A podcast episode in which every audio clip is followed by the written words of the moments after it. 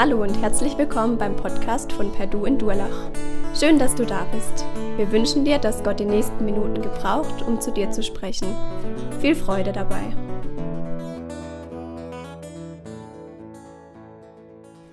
Okay, schön. Sieht so aus, als wäre jeder versorgt. Der Lukas hat schon richtig gesagt, ich will heute ähm, auf eine kleine Entdeckungsreise, Entdeckungsreise in die Welt der Rosine mit euch gehen und die Rosine mal ein bisschen genauer betrachten. Das bedeutet, ich werde euch jetzt immer kleine Kommandos geben, was ihr mit der Rosine so anstellen sollt. Und ihr dürft ähm, dem dann gehorchen, folgen. Und dann schauen wir mal, was am Ende bei rauskommt. okay, also ihr dürft die Rosine jetzt mal in eure Hand nehmen und einfach mal angucken. Wie die Rosine so aussieht, ja, was Besonderes ist auf der Oberfläche, ob euch irgendwas auffällt. Und dann dürft ihr die Rosine zwischen Daumen und Zeigefinger nehmen und mal eure Augen schließen. Und die Augen dürft ihr bis zum Ende zulassen. Ich werde es kontrollieren. so, und dann dürft ihr die Rosine mal langsam zur Nase führen. Die Betonung liegt auf zur Nase, nicht in die Nase. Und dürft einfach mal dran riechen. Zum linken und rechten Nasenloch, was euch so in die Nase steigt oder was ihr riechen könnt. Als nächstes dürft ihr dann die Rosine zum Mund führen, aber noch nicht in den Mund, sondern nur zwischen die Lippen pressen. Und einfach mal ein bisschen Druck drauf ausüben und wahrnehmen, was euch jetzt auffällt. Jetzt dürft ihr die Rosine in den Mund nehmen, aber noch nicht essen, sondern mal mit der Zunge hin und her bewegen. Links und rechts. Und mal oben gegen die Mundhöhle drücken mit der Zunge. Und einfach ja, wahrnehmen. Jetzt dürft ihr ganz leicht auf der Rosine rumkauen und nicht ganz zerkauen, sondern nur ganz leicht. Dürft ihr wahrnehmen, was ihr schmeckt, was euch jetzt auffällt. Und jetzt habt ihr es geschafft, ihr dürft sie jetzt komplett essen. Ich hoffe, ihr habt alle schon gefrühstückt. Ihr hattet hoffentlich die Zeit dazu, weil die Rosine wird euch jetzt wahrscheinlich nicht satt machen. Und ja, ihr dürft alle wieder die Augen aufmachen. Danke, dass ihr euch darauf eingelassen habt. Ihr fragt euch jetzt sicherlich, was war das jetzt? Warum haben wir hier eine Rosinenverkostung gemacht? Und das fragt ihr euch natürlich irgendwo zurecht. Und ich glaube, dass wir die Antwort darauf im heutigen Bibeltext finden. Und da wollen wir einfach mal zusammen reinschauen. Heute soll es um übersprudelnde Freude in der Gemeinschaft mit Jesus gehen. Und der Bibeltext ist aus Philippa 2, die Verse 1 bis 18. Ich möchte dabei auf drei ganz bestimmte Punkte von Paulus eingehen, auf die er da einen Schwerpunkt setzt. Wer in den ersten beiden Teilen vom Philipperbrief da war, der hat schon gespürt, dass zwischen der Gemeinde in Philippi, an die der Brief ist, und dem Verfasser Paulus eine super enge Beziehung stattfand, dass sie sich echt richtig gern mochten. Paulus ja, hat ihnen geholfen, in der Beziehung zu Jesus zu wachsen und war richtig happy zu sehen, welche Schritte sie schon mit Jesus gegangen sind, wie sie schon vorankamen. Und die Philipper haben sich gefreut, dass Paulus da war und ihnen so viel gezeigt hat, ihnen, ja, ihnen geholfen hat auf dem Weg und sie begleitet hat. Und Jonathan Egger hat vor zwei Wochen so schön ausgedrückt, dass man an manchen Stellen fast könnte, dass der Paulus in die Philippa verliebt war, weil er einfach so eine Begeisterung, so eine Freude hatte. Und das lesen wir auch in den ersten Zeilen im zweiten Kapitel von Philippa. Wenn ihr eine Bibel habt, dürft ihr es gerne aufschlagen, aber es steht auch hier vorne. Er beginnt und schreibt, es gibt so viel Gutes über euch zu berichten. Als Menschen, die mit Christus verbunden sind, ermutigt ihr euch gegenseitig und seid zu liebevollem Trost bereit. Man spürt bei euch etwas von der Gemeinschaft, die der Geist Gottes bewirkt. Und herzliche, mitfühlende Liebe verbindet euch. Darüber freue ich mich sehr. Vollkommen aber ist meine Freude, wenn, ich, wenn ihr euch ganz einig seid. in der einen Liebe miteinander verbunden bleibt und fest zusammenhaltet. Weder Eigennutz noch Streben nach Ehre soll euer Handeln bestimmen. Im Gegenteil, seid bescheiden und achtet den anderen mehr als euch selbst. Denkt nicht an euren eigenen Vorteil. Jeder von euch soll das Wohl des anderen im Auge haben. Könnt ihr euch noch an euer allererstes Schulzeugnis erinnern? In der ersten Klasse. Beim einen oder anderen vielleicht schon ein Weilchen her. Vielleicht habt ihr auch gerade Kids in dem Alter. Falls ihr euch nicht mehr daran erinnern könnt, in der ersten Klasse bekommt man kein normales Zeugnis. Es gibt dort keine Noten 1, 2, 3 und so weiter, sondern es ist mehr so ein Fließtext, in dem einfach drin steht, hey, das läuft ganz gut bei dir, da warst du gut drin und hier hast du vielleicht noch ein paar Probleme. Also zum Beispiel, ja, Deutsch war schon ganz gut, aber Mathematik, da sollte ich noch ein bisschen dran arbeiten. Und wenn wir hier die ersten Verse von Paulus lesen, dann bekommen wir den Eindruck, es ist fast so ein bisschen wie so ein Schulzeugnis.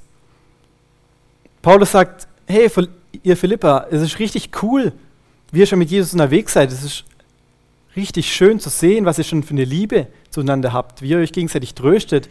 Und man spürt wirklich, dass der Geist Gottes unter euch ist. Ich freue mich da mega drüber.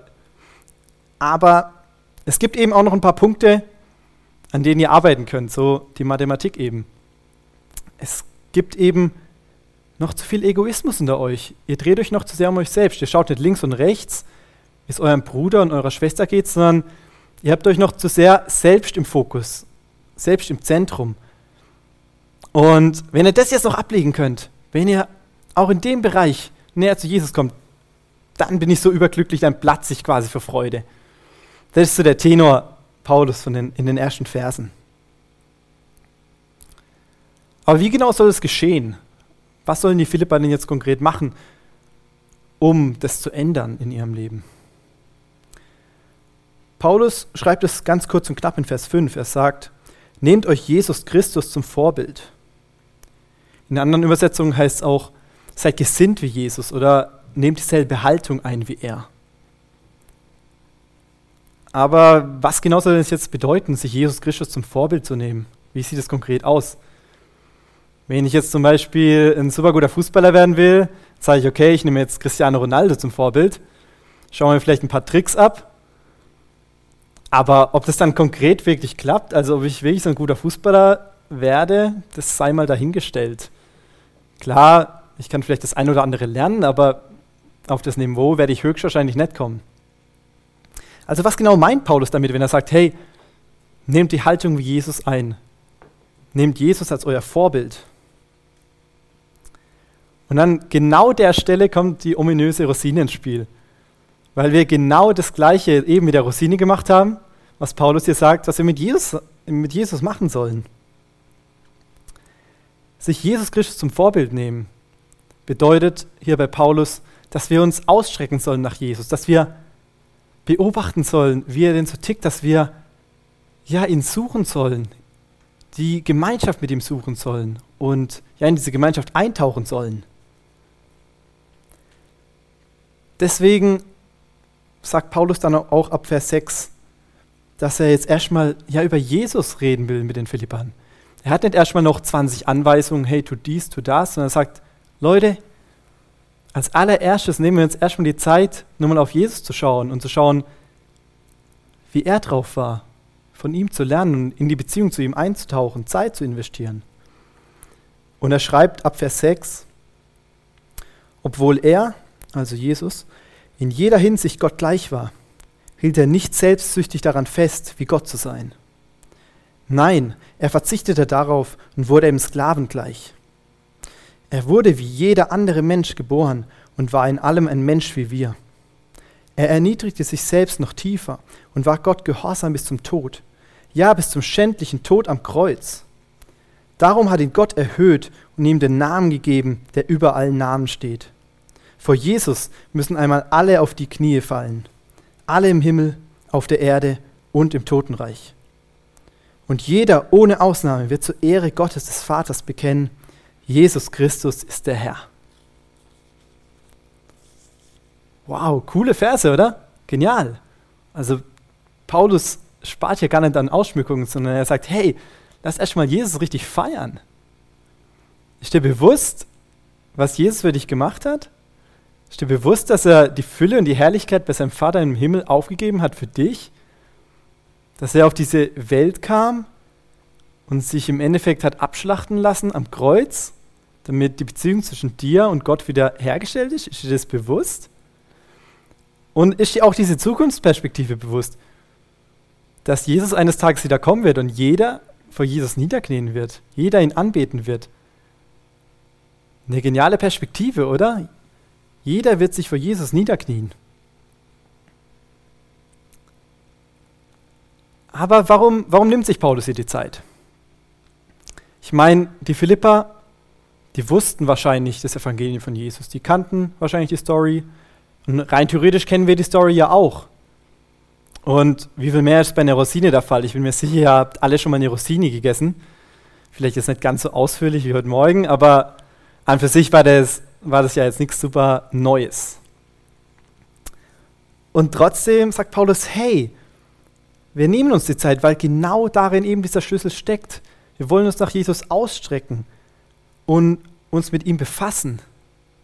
Den König David heißt es einmal in der Bibel, dass er Tag und Nacht über Gott nachgesinnt hat. Und genau das ist ja auch der Schlüssel, was Paulus meint. Hey, wir wollen näher in die Gemeinschaft mit Jesus kommen. Wir wollen Beziehung mit ihm pflegen. Wir wollen Zeit in die Beziehung mit ihm investieren. Und jetzt kommt aber der Clou. Jetzt kommt nämlich der große Unterschied zwischen Jesus und einer einfachen Rosine. Denn wenn wir uns mit Jesus befassen, wenn wir Gemeinschaft mit ihm haben, wenn wir Beziehung mit ihm pflegen, dann hat er uns zugesagt, dass er uns verändert. In 2. Korinther 3, Vers 18 heißt es, wir alle aber, indem wir mit unverhülltem Angesicht die Herrlichkeit des Herrn anschauen, wie in einem Spiegel, werden verwandelt in dasselbe Bild von Herrlichkeit zu Herrlichkeit, nämlich vom Geist des Herrn. Ich lese es nochmal vor aus 2. Korinther 3, Vers 18. Wir alle aber, indem wir mit unverhülltem Angesicht die Herrlichkeit des Herrn anschauen, wie in einem Spiegel, werden verwandelt in dasselbe Bild von Herrlichkeit zu Herrlichkeit, nämlich vom Geist des Herrn. Das ist genau, was Paulus hier zum Ausdruck bringen will. Das ist der Schlüssel.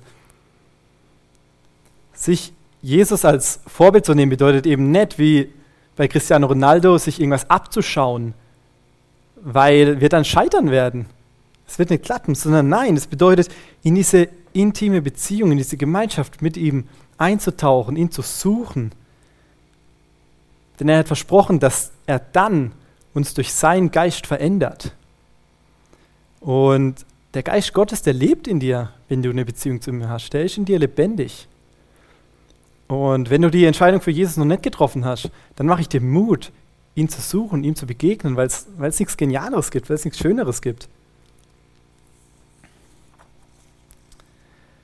Ein Bild, was super gut passt von dem, was Paulus hier meint, ist die Sonnenblume. Ich bin jetzt nicht so der allergrößte Botaniker, aber das Bild von der Sonnenblume hat mich echt begeistert, muss ich sagen. Die Sonnenblume, klar, wie der Name schon sagt, naja, die sucht die Sonne, die mag die Sonne. Das bedeutet, morgens, wenn die Sonne im Osten aufgeht, dann richtet sie ihren Kopf Richtung Sonne und dreht ihn den Tag über, wenn die Sonne Richtung Westen geht, die ganze Zeit mit der Sonne. Die ist permanent Richtung Sonne ausgerichtet. Und dann abends, wenn die Sonne untergegangen ist, dann dreht sie ihren Kopf wieder zurück nach Osten, um gleich am nächsten Morgen wieder die ersten Sonnenstrahlen genießen zu können, um die erleben zu dürfen, damit sie auch ja keinen Sonnenstrahlen verpasst. Und genau das ist das Bild, was, äh, was Paulus hier vermitteln möchte. Hey, wir sollen so drauf sein wie eine Sonnenblume. Wir sollen uns nach seinem Licht sehen. Wir sollen dieses Licht suchen und uns permanent an ihm orientieren, diese Gemeinschaft mit ihm aufsuchen. Deswegen bedeutet es hier nicht, irgendeine To-Do-Liste abzuklappern. Das bedeutet nicht, dass du sagen musst, okay, ich muss jeden Morgen mindestens eine Stunde Bibel lesen, dann mindestens genauso lang noch mit ihm ähm, einfach quatschen im Gebet und dann muss ich noch in Hauskreis und Gottesdienst, weil das ist alles Pflicht, sonst klappt das nicht. Das alles sind wunderbare Möglichkeiten, in die Beziehung zu Jesus zu treten. Das sind alles, ja, geniale Chancen. Aber im Endeffekt sind es Wege nur, um ans Herz Gottes zu kommen, um ihn besser kennenzulernen. Bedeutet, es ist keine To-Do-Liste, die du abarbeitest, sondern ja, es sind Möglichkeiten, Jesus besser kennenzulernen, sich nach ihm auszurichten, wie die Sonnenblume das macht. Das meint Paulus hier. Und ich weiß nicht, wie es dir in deinem Leben geht. Bist du wie die Sonnenblume? Gibt es Zeiten in deinem Alltag, wo du dir bewusst Zeit für Jesus nimmst, sagst, ich möchte mir jetzt bewusst Zeit nehmen, um die Gemeinschaft mit ihm zu pflegen, mich bewusst ins Licht zu stellen? Oder gibt es auf der anderen Seite auch Situationen, die eben Schatten in dein Leben werfen, wo das Sonnenlicht eben nicht durchkommen kann durch gewisse Handlungen, durch gewisse Taten, durch gewisse Momente? Und ich mache dir Mut, wirklich diese Momente in deinem Alltag zu suchen, diese Momente zu suchen, wo du ins Sonnenlicht zu Jesus treten darfst. Er hat gesagt, dass er uns dadurch verändert, durch diese Beziehung zu ihm. Und genau deswegen spricht es Paulus hier auch an. Er sagt, Leute, ich merke, ihr seid egoistisch, ihr habt diesen Blick für den Nächsten noch nicht.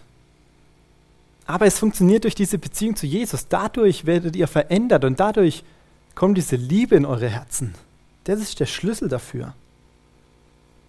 Und wir dürfen das genauso in Anspruch nehmen, dürfen uns überlegen, hey, wie sieht es in unserem Leben aus?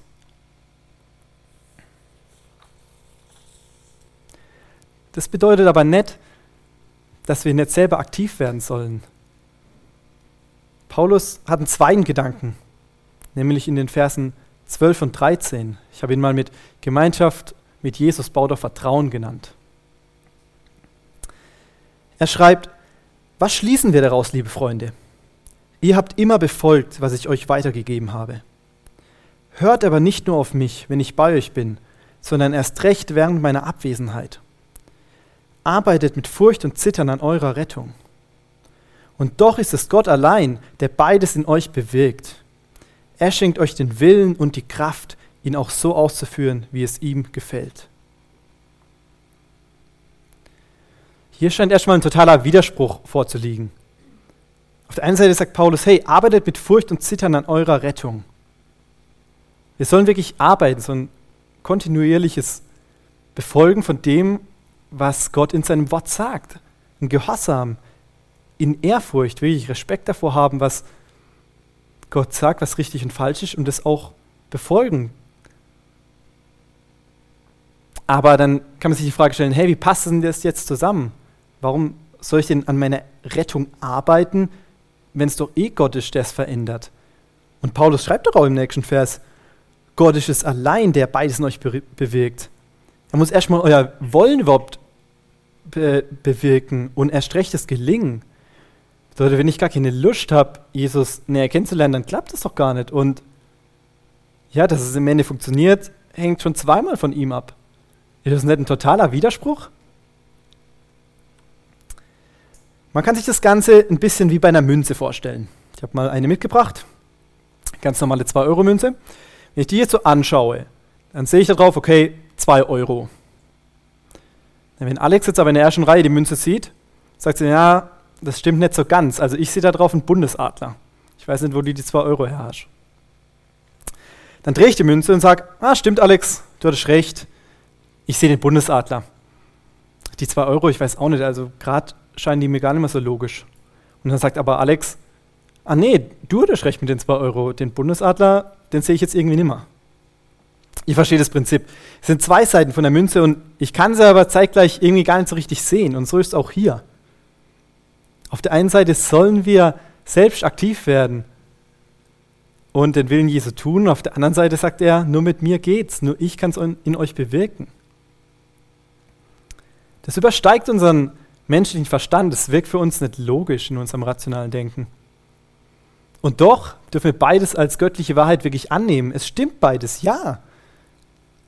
Wir sollen Gottes Wort gehorchen. Wir sollen das tun, was er zu uns gesagt hat. Wir sollen aktiv nach der Wahrheit streben.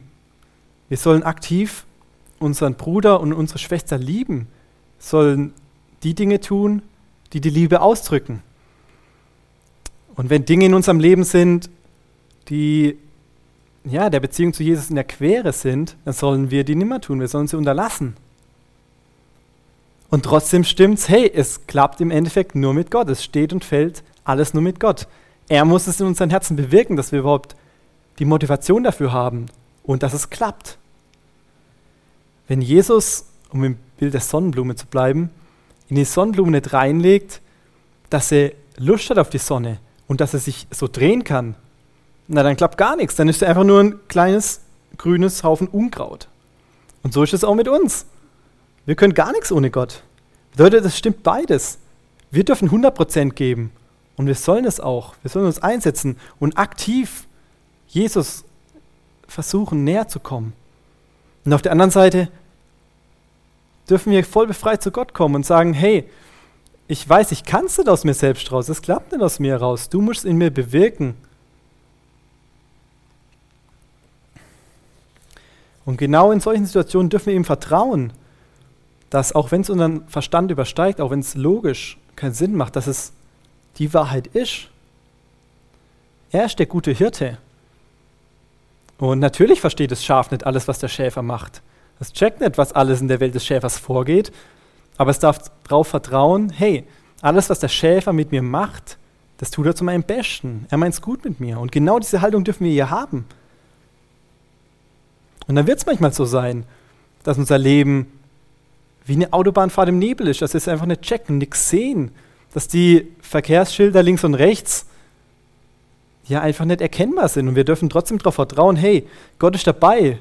Wir dürfen seine göttliche Wahrheit annehmen, das, was er uns zugesagt hat. Und auf seine Hand vertrauen. Gemeinschaft mit Jesus baut auf Vertrauen.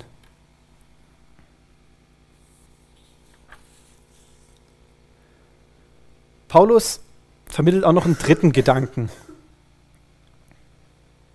Es geht nämlich darum, wo der Weg denn mit Jesus jetzt hingeht. Bleiben wir jetzt stehen oder wie sieht es jetzt aus? Paulus hat da einen ganz klaren Plan, ein ganz klares Ziel. Ich weiß nicht, wie ein richtig entspannter Abend für euch aussieht. Also für mich wäre das wahrscheinlich, dass ich mich richtig chillig auf die Couch hocke. Dann kommt vielleicht ein gutes Fußballspiel im Fernsehen. Bestelle ich mir noch eine Dönerpizza. Es kommen ein paar Kumpels vorbei und wir trinken vielleicht noch ein Bierchen. Das wäre für mich so der Inbegriff des entspannten Abends. Und ich glaube, wir sind manchmal in der Versuchung, dass wir auch im geistlichen Leben in dieser Wohlfühl Wohlfühl-Oase stecken bleiben, dass wir in dieser ja, rosaroten Blase stecken bleiben. Denn so war es ja auch bei den Philippern, da war ja nicht alles Kacke bei denen, sondern Paulus hat ja gesagt, hey, ich freue mich, wie viel schon bei euch gut läuft, das ist Hammer. So eine Gemeinschaft ist schon da, so eine Ermutigung. Und ich glaube, so viel, es geht auch vielen von uns so, dass wir sagen, hey, zum Beispiel hier in Donach fühlen wir uns wohl, wir haben viele Glaubensgeschwister, richtig schön. Oder vielleicht hast du auch außerhalb der Gemeinde andere Leute, die auch an Jesus glauben. Du sagst, es ist mega schön mit denen. Ich freue mich voll, Gemeinschaft mit denen zu haben und einfach auch diese Liebe zu teilen. Und dann ist eben die Versuchung da zu sagen, hey, naja, dann mache ich das halt am Wochenende, wenn ich die Leute sehe. Und dann lebe ich da meine Beziehung zu Jesus aktiv aus. Aber unter der Woche, wenn die ganzen Leute weg sind und wenn ich primär nur Leute sehe, die Jesus nicht kennen, naja, dann lasse ich es halt, weil nachher macht mich noch jemand blöd an wegen meiner Beziehung zu Jesus. Und die Gemeinschaft ist dann irgendwie auch nicht so schön. Ja, ich lasse es, ich beschränke es aufs Wochenende. Und genau das ist, was Paulus hier vermitteln will. Er sagt, nein, wir, wir sollen hier nicht stehen bleiben. Die Gemeinschaft mit unseren Glaubensgeschwistern ist richtig schön. Aber wir haben einen Auftrag von Jesus. Wir dürfen rausgehen. Er schreibt ab Vers 14, bei allem, was ihr tut, hütet euch von Nörgeleien und Rechthaberei. Denn euer Leben soll hell und makellos sein. Dann werdet ihr als Gottes Kinder mitten in dieser verdorbenen, dunklen Welt leuchten wie Sterne in der Nacht. Dazu müsst ihr unerschütterlich an der Botschaft Gottes festhalten, die euch das Leben bringt. Wenn Jesus Christus dann kommt, kann ich stolz auf euch sein, dass ich nicht umsonst bei euch gewesen bin und, und mich nicht vergeblich um euch gemüht habe. Und selbst wenn ich sterben muss und mein Blut wird wie Opferblut vergossen im Dienst für euren Glauben, so bin ich doch voller Freude. Ja, ich freue mich, freue mich mit euch allen. Freut ihr euch ebenso. Freut euch mit mir. Ich glaube, das ist etwas, was gerade uns Deutschen ganz schön gegen den Strich geht, oder? Wir sollen alles tun ohne Nörgelei und Rechthaberei. Ohne Murren und Bedenken heißt es in einer anderen Übersetzung. Also nicht erstmal die Grundsituation kritisieren und mal rummotzen, wie wir es vielleicht manchmal gerne tun würden.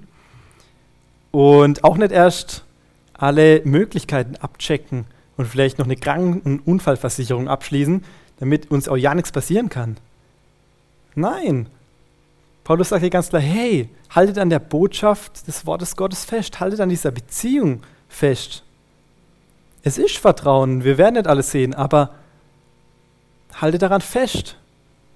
Und dann kann es auch Situationen geben, die eben nicht so kuschelig sind, nicht gerade wie beim Fußball gucken auf der Couch. Ich meine, Paulus hat es am besten erlebt, wie oft er im Gefängnis saß, wie viel Leid er für Jesus eingesteckt hat. Krass, oder? Und trotzdem hat er gesagt, hey, ich möchte, es, möchte diesen Weg gehen, weil ich erkannt habe, dass diese Beziehung zu Jesus so was Großartiges ist, dass all das Leid dagegen gar nichts ist. Ich weiß nicht, welche Gefühle das Thema Leid für Jesus bei dir hervorruft. Wenn ich mein eigenes Leben schaue, finde ich es schwierig, weil ich denke, wo habe ich schon groß für Jesus gelitten in meinem Leben? Ja, mich hat vielleicht mal jemand komisch angeguckt, was Dummes gesagt, aber ich habe es jetzt noch nicht körperlich spüren können oder spüren müssen. Vielleicht sieht es bei dir ähnlich aus, aber vielleicht war es auch ganz anders. Vielleicht hast du wirklich am eigenen Leib schon erfahren müssen, dass es dich was kostet, eine Beziehung zu Jesus zu haben. Und gerade dann möchte ich dich ermutigen, dir sagen, hey, du darfst bei allem, was passiert, einfach an dieser Beziehung zu Jesus fest, festhalten. Und ich mache dir Mut, dich auszurichten, eben wie die Sonnenblume. Immer wieder diese Zeiten im Alltag zu finden, wo du bei Jesus auftankst, wo du diese Beziehung zu ihm pflegst, wo du ihn näher kennenlernst, wo du ihn beobachtest und studierst, wie du es mit der Rosine gemacht hast. Und ich darf dir versprechen, weil Jesus uns in der Bibel so zusagt, dass er dich verändern wird durch seinen Geist dadurch. Und ja, die Beziehung zu Jesus basiert auf Vertrauen. Das ist eine Autobahnfahrt im Nebel und man, wir sehen vieles nicht. Aber wir dürfen darauf vertrauen, dass er es gut meint. Und selbst wenn dann Situationen kommen, die schwierig sind, wo wir uns nicht kuschelig und nicht happy fühlen, dürfen wir es einfach an Jesus abgeben und wir dürfen diese Perspektive neu eingeben. Hey, er ist der, vor dem alle einmal knien werden und diese Beziehung ist sowas Geniales, dass alles Schlechte nichts dagegen ist. Das ist unsere Perspektive als Kinder Gottes. Ich möchte beten zum Abschluss. Papa, ich möchte dir Danke sagen, dass wir die Möglichkeit haben, mit dir einfach in Beziehung zu treten. Dass wir sein dürfen wie so eine Sonnenblume, die sich nach dir ausrichtet und dass du uns zugesagt hast, dass du uns veränderst. Du siehst, dass es manchmal Schwierigkeit, schwierig sein kann, dass Zweifel da sind, dass Ängste da sind, dass wir den Weg nicht sehen können. Ich danke dir, dass wir auf dich vertrauen dürfen und ja, dass du uns gebrauchen möchtest. Dass wir ja dann leuchten dürfen wie die Sterne in der Nacht. Amen.